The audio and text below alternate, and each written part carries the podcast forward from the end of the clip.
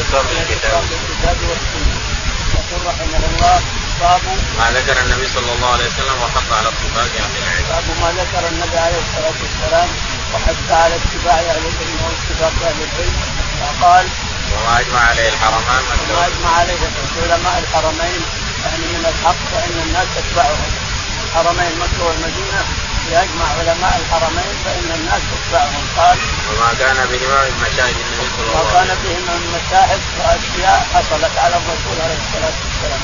قال حدثنا موسى بن إسماعيل. يقول البخاري رحمه الله حدثنا موسى بن إسماعيل قال حدثنا بن هريره قال حدثنا نافع عن ابن عمر. نافع عن ابن عمر أن النبي عليه الصلاة والسلام سابق بين الخيل من الحبشة إلى ثنيه الوداع وعبد الله بن عمر من الركاب. لما ركب يسابق عليه يوم شباب يركب على الفرس ينطلق فيها هو الذي سبقك اليوم. التي دمرت التي دمرت من إلى ثنيه التي ضمرت يعني اللي خلال ثلاث أيام ما تعلف إلا قليل بس ما تعلف ولا تسلى إلا قليل حتى يصير ما لها كد خلاص. تجري ما يضرها الجري اما لو صار لها كد يضرها الجري فقط الشاهد أنه ضمر الخيل المضمرة من الحبشه إلى ثنيات الوداع. انها 50 متر عن المدينة. فمن الحبشه إلى ثنية الوداع التي كانت على يسار شمالا فخرجت الانسان في الشمال ثنيات عندك الإنسان. فلهذا جواري من الدفق جاء الرسول لما رجع من غزوة تبوك طلع البدر علينا من ثنيات الوداع. هي الثنايا هذه ثلاث ثلاث كتاب طويلة تسمى الثنايا.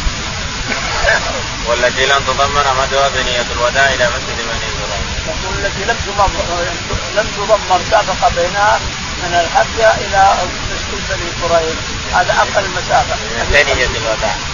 إلى ثنية الوداع. من الوداع إلى مسجد بني اسرائيل. من ثنيات الوداع إلى مسجد بني اسرائيل هذيك 50 متر 50 متر كبيرة على وهذه أقل. قال رحمه الله حدثنا قتيبة ليس النافع عن ابن عمر. قال حدثني عيسى قال أخبرنا عيسى بن إدريس بن أبي غنية عن أبي حيان عن الشعبي عن ابن عمر رضي الله عنهما قال سمعت عمر رضي الله عنه على منبر النبي صلى الله عليه وسلم. يقول البخاري رحمه الله حدثنا قتيبة. قتيبة قال حدثنا الليل الليل قال حدثنا نافع عن ابن عمر. نافع عن ابن عمر حول السند. ثم حول السند فقال حدثنا إسحاق. حدثنا إسحاق قال حدثنا عيسى. عيسى قال حدثنا وعبد الله بن إدريس. عبد الله بن إدريس وابن أبي غنية آه، وابن أبي غنية وابن أبي غنية قال الثلاثة عن أبي حيان. ثلاثة عن أبي حيان قال عن الشعبي عن ابن عمر. عن الشافعي عن ابن عمر قال بمعنى الحديث. معنى الحديث الأول. يعني الرسول سابق بين المضمرات من الحبشه إلى ثنية الوداع وغير المضمرات إلى مسجد بني قريظه من من الثنيات إلى مسجد بني قريظه أقل 30 متر وذاك قال رحمه الله حدثنا أبو اليمان قال أخبرنا شعيب بن الزهري قال أخبرني سعد بن يزيد رضي الله عنه أنه سمع عثمان بن عفان رضي الله عنه خطيبا على منبر النبي صلى الله عليه وسلم.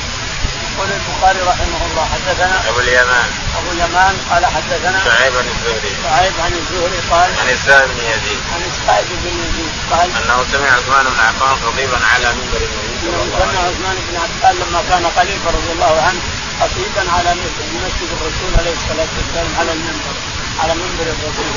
لما صار خليفة صار يخطب الناس على منبر الرسول. قال رحمه الله حدثنا محمد بن بشار قال حدثنا عبد الأعلى قال حدثنا هشام بن عسان أن هشام بن عروة حدثه النبي عن عائشة رضي الله أن عائشة رضي الله عنها قالت كان يوضع لي ولرسول الله صلى الله عليه وسلم هذا المركن فنشرع فيه جميعا. يقول البخاري رحمه الله حدثنا محمد بن بشار. محمد بن بشار بن دار قال حدثنا عبد الاعلى بن عبد عبد الاعلى الاعلى بن عبد الاعلى قال حدثنا هشام بن حسان. هشام بن حسان عن هشام بن عروة. عن هشام بن عروة. عن ابيه عن أبي عروة بن الزبير. عن عائشة. عن عائشة رضي الله تعالى عنها أن كل كان يوضع لنا. أنا والرسول هذا المركب ونغتسل منه جميعا. وجه هنا ووجهه هذا يقول خليل وهذا يقول خليل وهذا يقول يغتسلون من الجنابة جميعا مركب يعني كبير وحول صاحب الرسول عليه الصلاة والسلام. وهذا فهم يغتسلان جميعا من الجنابة. الاثنين هذا وجهها إلى هنا ووجهه إلى هنا. قال رحمه الله حدثنا مسدد قال حدثنا عباد بن عباس قال حدثنا عاصم بن الأحول عن أنس قال قال حالف النبي صلى الله عليه وسلم بين الأنصار وقريش في دار التي في وكانت جارية على أحياء من بني سليم. يقول البخاري رحمه الله. حدثنا مسدد. مسدد قال حدثنا عباد بن عباس عباد بن عباس قال عن عاصم الأحول. عن عاصم الأحول قال عن أنس بن مالك. عن أنس بن مالك رضي الله عنه قال قال حالف النبي صلى الله عليه وسلم بين الأنصار وقريش. قال حالف النبي عليه الصلاة والسلام بين الأنصار وقريش يعني المهاجرين. بين المهاجرين والأنصار. هذا اللفظ اللي ورد. والهاجر حالف بينهم يعني جاء لهم حلف الانصاري والمهاجر حلفاء اثنين زاد زاد بن زاد بن عبد الرحمن بن عوف قال حليفه من الأنصار زاد بن قولة. حتى قال انجب لك عن واحد من نسائي اعطيك حديثا من حدائقي قال لا اتي نسائك ولو اريد حدائقك بدون عليه فذهب واشترى وباع ثم تزوج من الأنصار قصته مشهورة مرت علينا. وكانت جارا يدعو على احياء كانت الرسول عليه الصلاة والسلام شهرا يدعو على أحياء من بني سليم. على ناس من بني سليم وأحياء من العرب. قال رحمه الله حدثني أبو كريم قال حدثنا أبو سامة قال حدثنا بريد بن أبي برده قال قدمت المدينة فلقيني عبد الله بن سلام رضي الله عنه فقال لي انطلق إلى المنزل فاسقيك في قدح شرب فيه رسول الله صلى الله عليه وسلم. وتصلي في مسجد صلى فيه النبي صلى الله عليه وسلم. فانطلقت معه فسقاني سويقا واطعمني تمرا وصليت في مسجده. يقول البخاري رحمه الله حدثنا أبو قريب. أبو قريب قال حدثنا أبو أسامة. أبو أسامة قال عن بريد بن أبي برده عن بريد بن أبي برده عن أبي عن برده أبي برده عن قال قدمت المدينة فلقيني عبد الله بن سلمة. اي نعم أبو برده بن أبي موسى وهو ابو موسى. وهو. يقول عن أبي برده أنه قدم المدينة فلقيه عبد الله بن سلام رضي الله تعالى عنه فقال تعالى معي اسقك في قدح شرب فيها النبي عليه الصلاة والسلام وتصلي في مسجد صلى فيه الرسول في بيته. فذهب معه يقول سقاني سويقا من قدح شرب فيه الرسول عليه الصلاة والسلام. السويق هو اللي مخلوط من عسل وماء وسكر يقول وأطعمني تمرا. وأطعمني تمرا.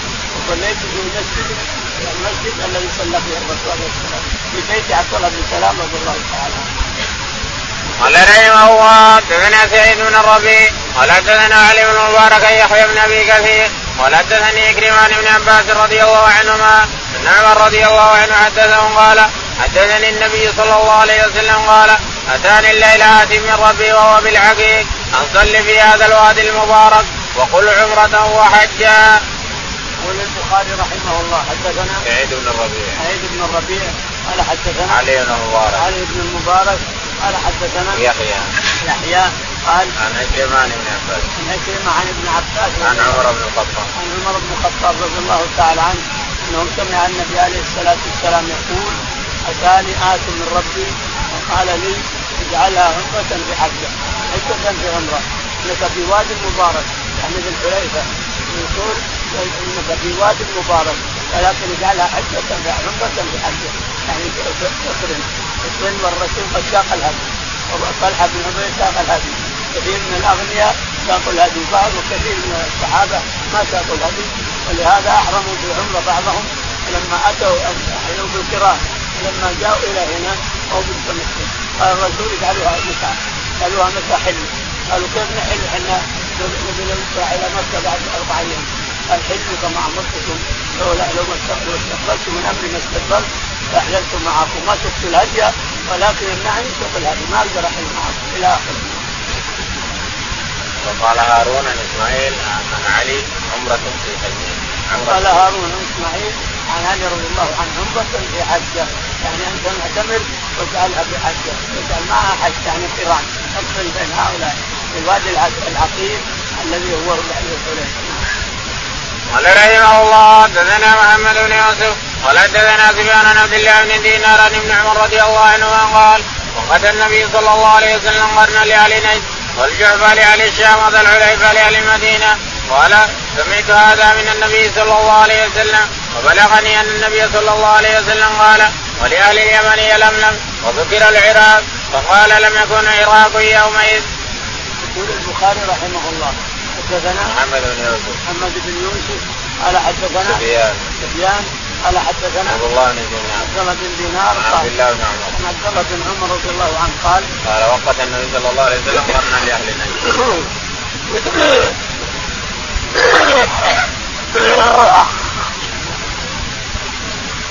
قال وقت النبي عليه الصلاة والسلام لأهل نجد الكبير قرن المنازل السيل الكبير. هذا تمر إلى من طائف الإنسان فيتمر عليه. السيل الكبير يسمونه الآن السيل الكبير وهو قرن المنازل لأن في جبل يسمى قرن. جبل كبير أسود يعني شيء من السيل الكبير. نازل على مكة يجيك جبل على يمينك الإنسان كبير قدامه يسمى قرن المنازل. لأن كل جبل كبير. قدامه جبل صغير يسمى القرن يسمى هاي الصغير جبل. ولهذا عرفة جبل العرب يسمى القرن لأنه قدام بني سعد جبل بني سعد الكبير الشمالي وعرفه تحته فسمي قرن لأنه قرن لجبل بني سعد إلى اخره فكل جبل كبير قدامه جبل صغير يسمى قرن الشاهد قرن المنازل السيل الكبير الان هذا لاهل نجد ووقت لاهل الشام الشام ومن وراءهم من تركيا وغيرها الجحفه وقت لاهل المدينة وقت المدينة لاهل الحليفه وقال انه وقت يلملم صاعدة ولا ما يعرف يلملم لكن جبل يسمى صاعدة إذا اتيته عندك يلملم الانسان هذا لأهل اليمن ويقال إنه وقت لأهل العراق والعراق لم تكن اليوم. لكن يقال إنه وقت لهم ذات علم ذات علم ضريبه تسمى ضريبه أحرمنا أحرمنا منها مرتين. اللي يمر من هناك من الشمال يحرم من الضريبه تسمى ذات علم لأن في عرق جبل صغير ماشي طويل يسمونه عرق يسمون هذا عرق جبل وليس بجبل لكنه عرق جبل. تسمى الضريبة تسمى ذات عرق يعني تربة يسمونها تربة هاي قال رحمه الله حدثنا عبد الرحمن بن مبارك قال حدثنا الفضيل قال حدثنا موسى بن عقبة قال حدثني سالم بن عبد الله عن أبي عن النبي صلى الله عليه وسلم أنه اري وهو في معرته بذي الحليفة فقيل له إنك ببضعه مباركه. يقول البخاري رحمه الله حدثنا عبد الرحمن. عبد الرحمن قال حدثنا الفضيل. الفضيل قال حدثنا موسى بن عقبه موسى بن عقبة قال حدثنا سالم عن ابي سالم عن ابي عبد الله بن عمر أن النبي عليه الصلاة والسلام أري وهو في معركه في النوم انك في وادي العقيق يعني هو نائم في الوادي فأتي به يقال إنك في وادي مبارك. فجعلها في حجه يعني يكرمها خالد لأنه ساق الهدي عليه الصلاة والسلام. باب قول الله تعالى ليس لك من الأمر شيء. قال حدثنا أحمد بن محمد قال أخبرنا عبد الله قال أخبرنا معمر الزهري عن سالم بن عمر رضي الله عنهما أنه سمع النبي صلى الله عليه وسلم يقول في صلاة الفجر رفع رأسه من الركوع. قال اللهم ربنا ولك الحمد في الأخيرة. ثم قال اللهم العن فلانا وفلانا وانزل الله عز وجل ليس لك من الأمر شيء أو يتوب عليهم أو يعذبهم فإنهم ظالمون. يقول البخاري رحمه الله حدثنا باب قول الله تعالى ليس لك من باب قول الله تعالى ليس لك من الأمر شيء أو يتوب عليهم أو يعذبهم فإنهم ظالمون كان يدعو عليه الصلاة والسلام على الحارث بن هشام وسهيل بن عمرو وصفوان بن أمية يدعو على الثلاثة كلما رفع رأسه من الفجر يدعو عليهم. فقال الله تعالى تقدم ليس لك من الامر شيء. الأمر لنا حنا ما الامر لك انت حتى تدعو عليهم. لا تدعو عليهم. الأمر لنا حنا هداية القلوب لنا.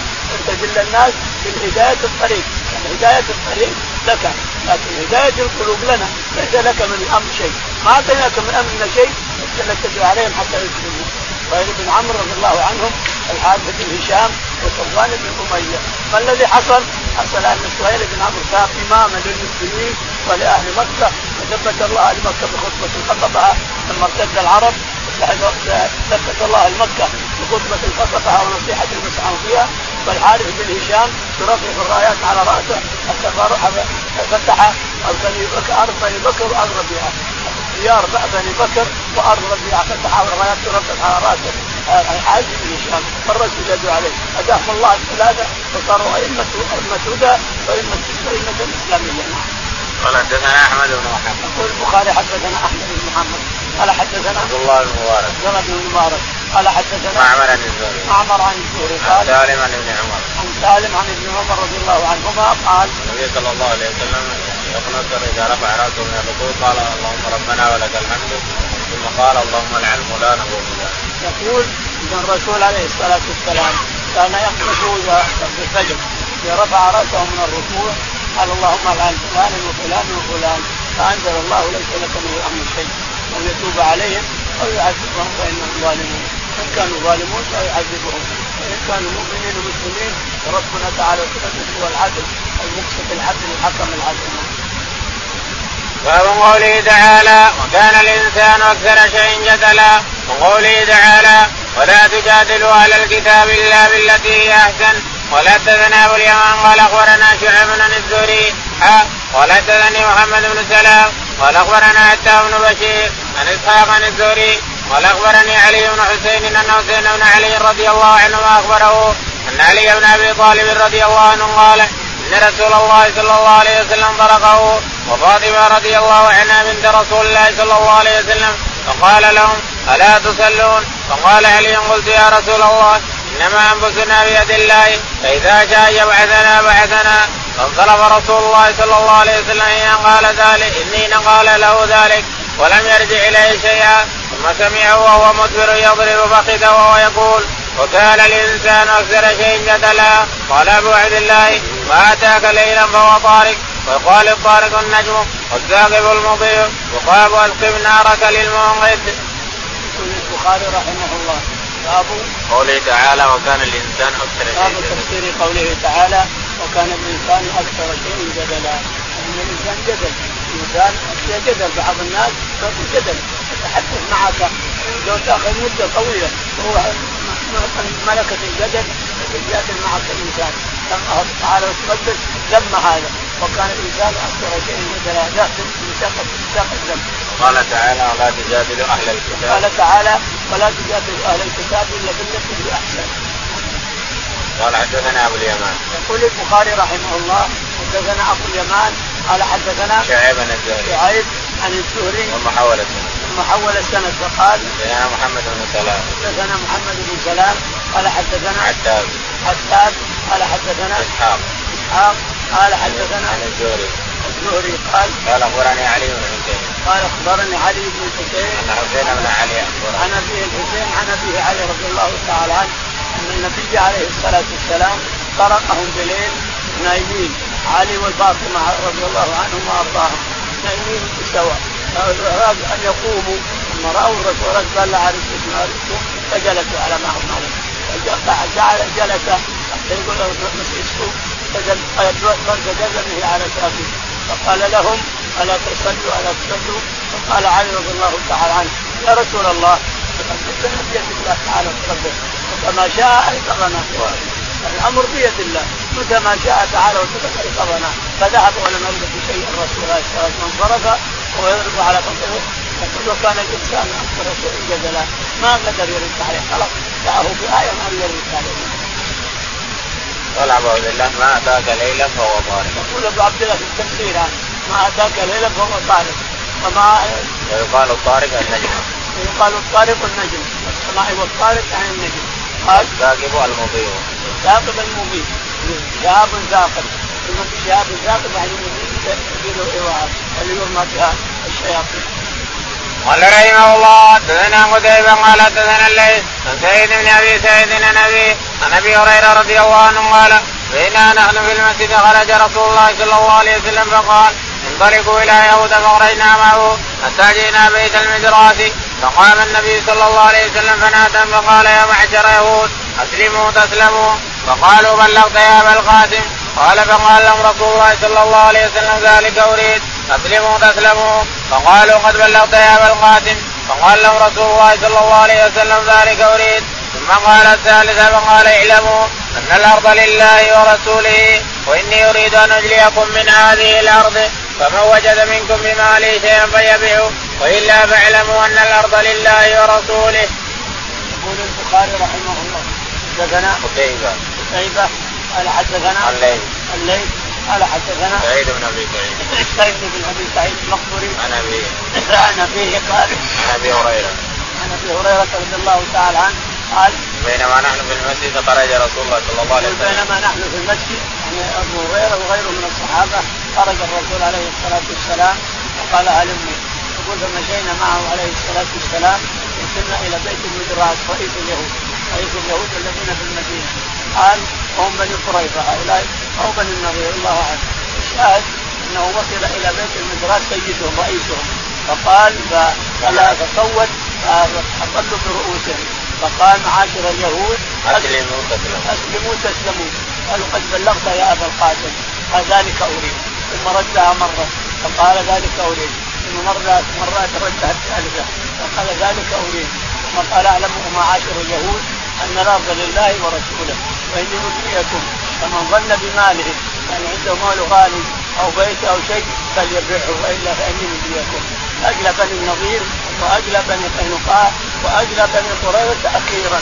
بعد ما نقض الله. نعم. قوله تعالى وكذلك جعلناكم أمة وسطا وما أمر النبي صلى الله عليه وسلم بلزوم الجماعة وهم أهل العلم. قال رحمه الله حدثنا بن منصور قال حدثنا أبو سام قال حدثنا الأعمش قال حدثنا أبو صالح عن أبي سعيد الخدري رضي الله عنه قال قال رسول الله صلى الله عليه وسلم يجاء بنوح يوم القيامة يقال له هل بلغ فيقول نعم يا ربي. فتسأل أمته هل بلغهم فيقولون ما جاءنا من نذير. فيقول من شهودك؟ فيقول محمد وأمته. فيجاء بكم فتشهدون. ثم قرا رسول الله صلى الله عليه وسلم وكذلك جعلناكم أمة وسطا. قال عدلا لتكونوا شهداء على الناس. ويكون الرسول عليكم شهيدا. وعن جعفر بن عون قال حدثنا الأعمش عن أبي صالح عن أبي سعيد الخدري عن النبي صلى الله عليه وسلم بهذا. يقول البخاري رحمه الله باب قول الله تعالى وكذلك جعلناكم أمة وسطا. جعلناكم أمة وسطا يعني عدل. جعلناكم أمة وسطا يعني أمة عادل عدل أمة عدل. وسطا لتكونوا شهداء على الناس فيكون الرسول عليكم شهيدا.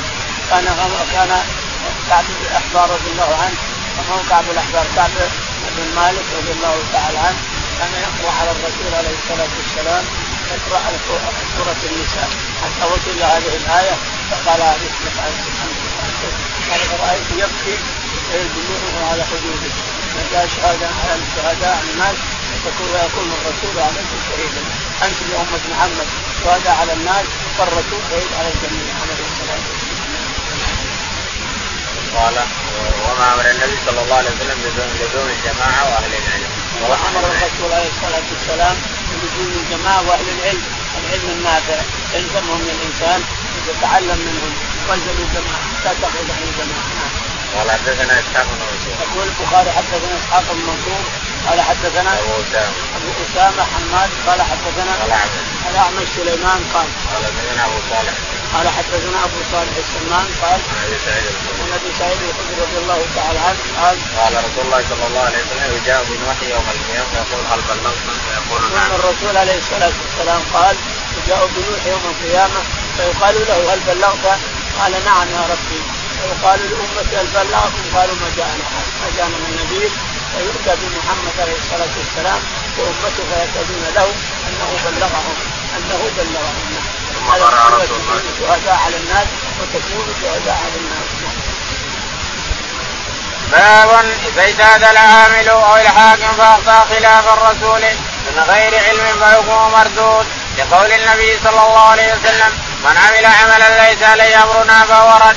قال حدثنا إسماعيل عن أخيه عن سليمان بن بلال عن عبد المجيد بن سهيل بن عبد الرحمن بن عوف أنه سمع سيدنا المسيب يحدث ان أبا الخدري رضي الله عنه أبا هريرة حدثها أن رسول الله صلى الله عليه وسلم بعث أخا بني عدي الأنصاري واستعمله على خيبر فقد بتمر جنيب.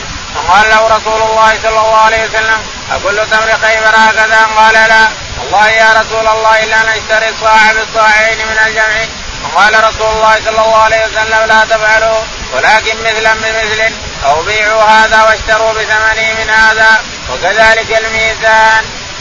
يقول البخاري رحمه الله باب إذا اجتهد العامل أو الحاكم فأخطأ. اجتهد العامل أو الحاكم فأخطأ فإن عمله مردود قوله عليه الصلاة والسلام من عمل عملا غير غير امرنا فهو مردود من عمل عملا ليس عليه أمرنا فهو مردود كل عمل يعمله الحاكم ويعمله السلطان ويعمله الأمير يخطي يخطي الكتاب والسنة فهو مردود عليه ما كان ما كان ولا يبحث عنه ولا يلتفت إليه. يجعل أو يرضى ما دام أخطأ كتاب الله وسنه الرسول وعمل عملا ليس فيه فهو مردود من عمل عملا ليس عليه أمرنا فهو مردود وايا من كان كبير ولا صغير مردود خبره. نعم. قال حدثنا اسماعيل قال حدثنا اسماعيل قال حدثنا أخي عبد الحميد أخي عبد الحميد قال حدثنا سليمان بن بلال سليمان بن بلال قال حدثنا عبد المجيد عبد المجيد قال عن سعيد بن المسيب عن سعيد بن المسيب عن ابي سعيد الخدري عن ابي سعيد الخدري رضي الله تعالى وابو هريره ابو هريره قال ان الرسول عليه الصلاه والسلام قال قال اصابني علي الانصار واستعمله على خيمه انه ارسل الجعد الفديان ارسله على خيبر ياتي بتمر من خيبر للرسول عليه الصلاة والسلام. فذهب الجعدي جاء فجاء فأخذ الجنيب نقل الرسول جنيب كل الحديقه حقت الرسول جنيب والجنيب ردي ما يؤكل. لكن فيه اسمه؟ الجنيب منه هو الطيب. والشيء الثاني ردي هو هو حديقه الرسول عليه الصلاة والسلام. وكان يأخذ من الردي صاعين وصاع جيد بصاعين يأتي بها. فلما أتى إلى الرسول عليه الصلاة والسلام الرسول أمره أن يأتي بتمر. ولم قال اشتري ولا تشتري ما قال تصرف بالشراء والبيع. فأمره مردود يعني لما وصل إلى النبي وراى النبي الجنيب قال هذا كله تمر خيبر؟ قال لا. هذا نشتريه بصاعين من التمر الردي اللي يسمى الفلوس من قال لا تفعل. لا تفعل. لا تفعل. فإن هذا ربا. إنما صاع بصاع أو صاع بصاعين صاع بصاعين ما يجوز لكن صاع بصاع أو بع الجميع الردي بالصاعين بعهما ثم اشتري الجميل بالدراهم هذا الآن أما صاع بصاع صاع بصاعين فهذا ربا لا يجوز. قال وكذلك الميزان. وكذلك الميزان أيضا من إذا اخطا الميزان فهو مردود إلى كتاب الله وسنة الرسول. باب اجر الحاكم إذا اجتهد فاصاب واخطا قال رحمه الله حدثنا عبد الله بن يزيد قال حدثنا حيوان قال حدثنا يزيد بن عبد الله بن الهاد عن محمد بن إبراهيم بن الحارث عن بكر بن سعيد عن أبي قيس مولى عمرو بن العاص عن عمرو بن العاص رضي الله عنه أنه سمع رسول الله صلى الله عليه وسلم يقول إذا حكم الحاكم فاجتهد ثم أصاب له أجران وإذا حكم فاجتهد ثم اخطا فله أجر. قال فحدثت بهذا الحديث أبا بكر بن عمرو بن حزم فقال هكذا حدثني أبو سلمة بن عبد الرحمن عن أبي هريرة. فقال عبد العزيز بن المطلب عن عبد الله بن أبي بكر عن أبي سلمة عن النبي صلى الله عليه وسلم مثله. يقول البخاري رحمه الله. باب أجر الحاكم إذا اجتهد فاصاب باب أجر الحاكم إذا اجتهد فاصاب فله أجران. وان أخطأ فله أجر. يعني أنه مخطئ. غلطه يعني اجتهد. اجتهاد لأنه يعمل شيء عمدا. ان يعمل عمدا عليه اسم نعوذ بالله. كبيرة من كبائر الذنوب. إنما الذي يجتهد فلا اجتهاد يعمل شيء باجتهاده هذا الشيء اللي أعرفه أنا أجتهد بس لكن إن اجتهد الحاكم فأصاب فله أجران وإن اجتهد فأخطأ فله أجر واحد. إلى آخره. قال قال حدثنا عبد الله بن حدثنا عبد الله بن قال حدثنا أيوه. أيوه. قال حدثنا يزيد بن الهاد. يزيد بن الهاد. يزيد بن الهاد. قال حدثنا محمد بن إبراهيم. محمد بن إبراهيم. عن أبيه إبراهيم. أنا عن مسلم بن سعيد. عن مسلم بن مسلم سعيد. بن سعيد. قال حدثنا قيس مولى عمرو بن العاص. قيس مولى عمرو بن العاص. قال عن عن عن عمرو بن العاص. عن عمرو بن العاص رضي الله عنه. قال انه سمع رسول الله صلى الله عليه وسلم يقول إذا حكم الحافظ فاجتهد ثم اصاب فله اجران. عمرو بن العاص يقول إن النبي عليه الصلاة والسلام قال إذا حكم الحاكم سواء قاضي أو أمير أو سلطان أو شيء إذا حكم باجتهاده فله اجران وإن حكم وأخطأ فله أجر واحد ان حكم وأصاب فله اجران يعني اجتهاده اجتهد ثم حكم فأصاب الحكم فله اجران وإن اجتهد فلم يصب الحكم فله أجر واحد لأنه اجتهد وهذا ما عنده هذه طاقته ما عنده الا يجتهد واجتهاده يؤجر عليه سواء أصاب أو أخطأ. كل الاثنين يؤجر عليه لأنه اجتهد واعمل نفسه بالاجتهاد إلى مثل الإنسان اللي في البر وصلى الظهر على هذه الجهة ثم العصر وين يصلي؟ لازم يجتهد مرة ثانية يصلي إلى قبلة غير القبله هذه. إلا أن صار اجتهاده على القبلة. اللي بالبر لازم ما يصلي الفريضة إلا مجتهد. يجتهد ويعمل اجتهاده. فأين القبلة؟ هنا. أين القبلة؟ الاجتهاد يقول هنا. لو كانوا مجموعة مثلا واحد أو مجموعة ثم صلوا على هذا الاجتهاد. لا العصر هم في مكانهم لكن يجتهدون من جديد يجتهدون للعصر من جديد ثم يشوفون اجتهادهم على الطريقة الأولى كذلك وإلا يصلون على الطريقة التي اجتهد فيها الأخيرة نعم. وكذلك عن أبي هريرة عن النبي صلى الله عليه وسلم. وقال عن أبي هريرة عن النبي عليه الصلاة والسلام. باب الحجة على من قال إن احكام النبي صلى الله عليه وسلم كانت ظاهره وما كان يخي بعضهم من مشاهد النبي صلى الله عليه وسلم أمور الإسلام. قال حدثنا مسدد قال حدثنا يحيى بن جريج قال حدثني عطاء بن بن عمير قال استأذن أبو موسى على عمر فكأنه وجده مشغولا فرجع فقال عمر لم ألم أسمع صوت عبد الله بن قيس إذن له؟ فدعي له فقال ما حملك على ما صنعت؟ فقال إنا كنا نؤمر بهذا. قال فاتني على هذا ببينة. أو لا فعلن بك انطلق إلى مجلس من الأنصار فقالوا لا يشهد إلا صاغرنا. فقام أبو سعيد الخدري. على من كان يحكم النبي عليه الصلاة والسلام إن أحيانا لا تؤمر لا يفعل بها أو لا تتبع حدثنا كانت ظاهرة كان انها ما كانت ظاهرة قال حدثنا وما كان يغيب عنهم من مشاهد النبي صلى الله عليه وسلم. ما كان يغيب عنهم من مشاهد النبي يعني كبر الصحابة. يغيب عنهم مشاهد الرسول ومواقفه وأقواله وأفعاله. قد تغيب عنهم كثير من الاكابر يغيبون عن الرسول تضيع عليهم جميع أقواله. يقول حدثنا مسدد مسدد قال حدثنا يحيى. يحيى. قال حدثنا ابن جريج. ابن جريج. قال حدثنا عطاء. عطاء. قال حدثنا عبيد بن عمير. عبيد بن عمير قال استأذن أبو موسى على عمر. يقول إن أبو موسى الأشعري استأذن على عمر ثلاث مرات. السلام عليكم. السلام عليكم. أدخل. السلام عليكم. أدخل. السلام عليكم. أدخل. ثلاث مرات. ثم رجع. عمر رضي الله تعالى عنه كان مشغولا باناس عنده يتحدث معهم. فقال ألم أسمع صوت عبد الله بن قيس قالوا بلى. قال أين؟ قالوا رجع. رجع نعم. أتوا. فجاءوا به. دخل عليه. فقال لماذا لا تدخل؟ قال استاذنت ثلاثا فلم يؤذن لي فرجعت وعندي حديث. قال ما هو؟ قال إن الرسول عليه الصلاة والسلام قال يستاذن المسلم ثلاثا فلم يؤذن له فليرجع. قال اجعل هذا بشاهد وإلا فعلت وفعلت. بيضرب بعض بيضرب قال فذهب إلى مجموعة من الصحابة رضي الله عنهم وقال لهم عمر يقول كذا وكذا. قال والله لا أذهب معك الا صارنا يا أبو سعيد الخدري. فقام معه أبو سعيد الخدري رضي الله عنه فشهد قال نعم الرسول قال هذا. قال سبحان الله سبحان الله. لفظ الرسول بأمر وأنا ما أفهمه ولا أدري عنه. الان الصرف في الأسواق. أنا البيع والمشترى الصرف والبيع والمشترى في الأسواق. الان الصرف في الأسواق. بيع يشتري رضي الله عنه وأرضاه. قال رحمه الله حدثنا علي. قال حدثنا سفيان قال حدثنا الزهري أنه سمع من الأعرج يقول أخبرني أبو هريرة رضي الله عنه قال أنكم تزعمون أن أبا هريرة يكثر الحديث على رسول الله صلى الله عليه وسلم. والله الموعد. إني كنت امرأ مسكينا. ألزم رسول الله صلى الله عليه وسلم على مل بطنه وكان المهاجرون يشغلهم الصفق بالأسواق. وكانت الأنصار يشغلهم القيام على أموالهم. فشهدت من رسول الله صلى الله عليه وسلم ذات يوم.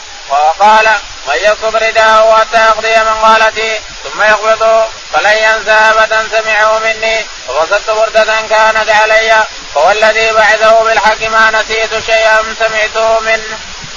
يقول البخاري رحمه الله. باب. تابع للباب. تابع. حدثنا علي بن عبد الله. علي بن عبد الله. قال حدثنا سفيان. سفيان. قال حدثنا الزهري. الزهري. قال عن الأعرج عن أبي هريرة. عن الأعرج عن أبي هريرة رضي الله عنه. أن النبي عليه الصلاة أبو هريرة يقول إنكم تزعمون أن أبا هريرة رضي الله عنه يعتذر لنفسه عن الناس لأن الناس قالوا أكثر أبو هريرة أكثر الحديث أكثر الحديث.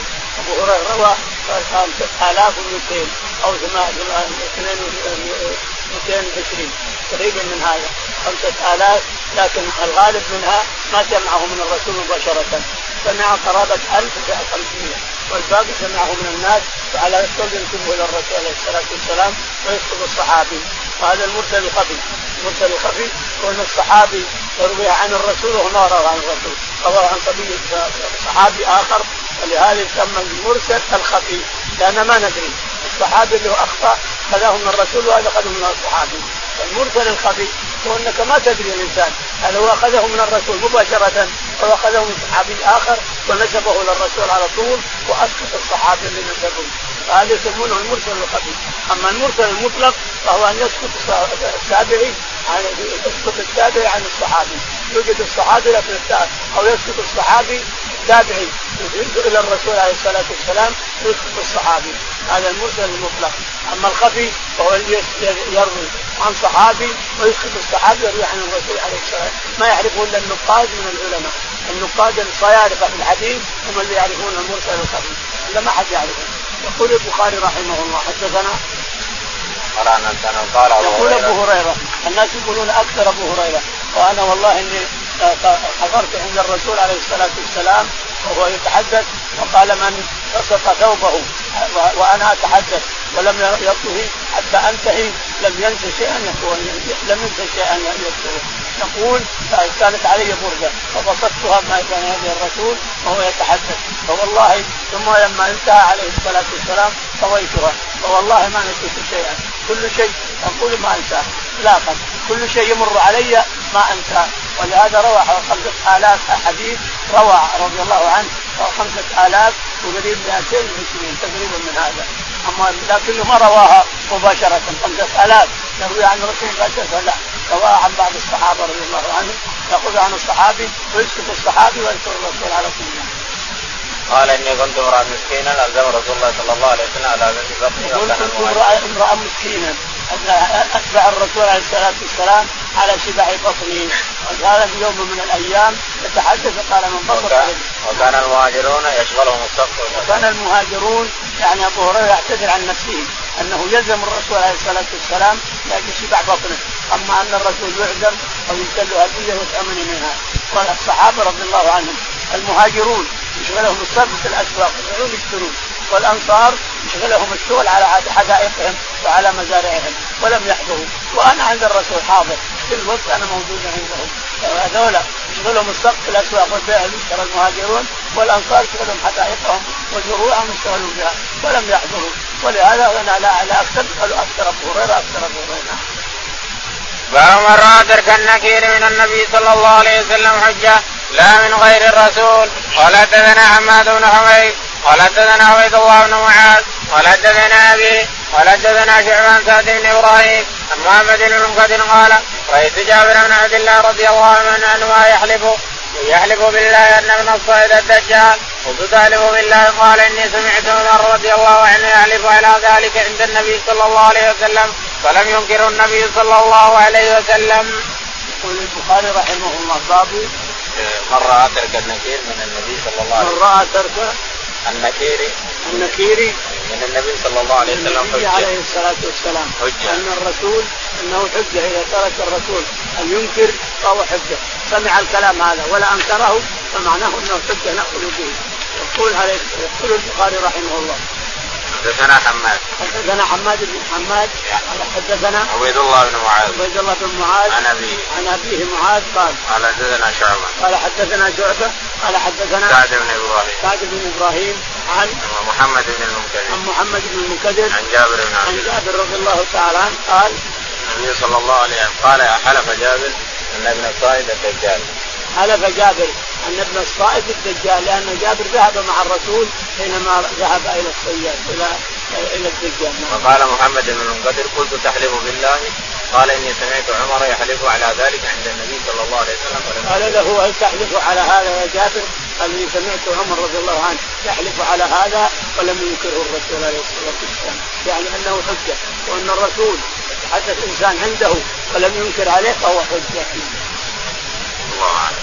اللهم اهدنا فيمن هديت وعافنا فيمن عافيت وتولنا فيمن توليت اللهم توفنا مسلمين وألحقنا بالصالحين رب العالمين